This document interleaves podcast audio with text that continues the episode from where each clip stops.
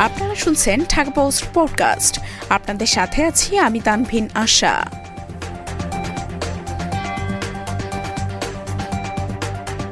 বিনামূল্যে বই বিতরণ কার্যক্রম উদ্বোধন করলেন প্রধানমন্ত্রী।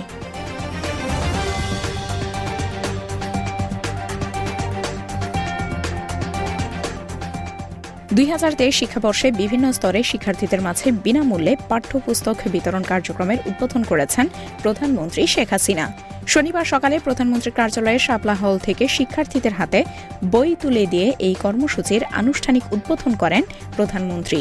এ সময় শিক্ষামন্ত্রী দীপুমণি শিক্ষা উপমন্ত্রী মহিবুল হাসান চৌধুরী নফেল প্রাথমিক ও গণশিক্ষা প্রতিমন্ত্রী মোহাম্মদ জাকির হোসেন সহ মন্ত্রণালয়ের কর্মকর্তারা উপস্থিত ছিলেন।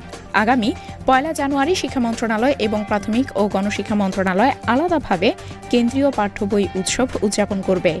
শিক্ষা মন্ত্রণালয়ের পক্ষ থেকে মাধ্যমিক পর্যায়ে বই উৎসব গাজীপুরের কাপাসিয়া উপজেলার সরকারি পাইলট উচ্চ বিদ্যালয়ে আয়োজন করা হবে।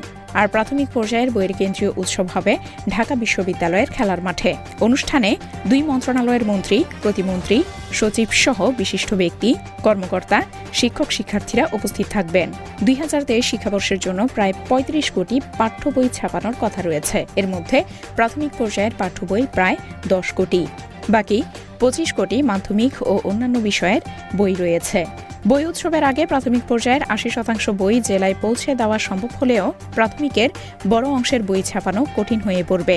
প্রাথমিকের বই দেরি করে ছাপা শুরু হওয়ায় এমন পরিস্থিতি তৈরি হয়েছে।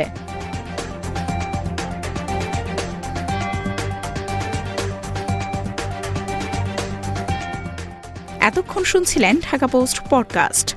দেশ বিদেশের সর্বশেষ খবর জানতে ভিজিট করুন W W W dot Dhaka post dot com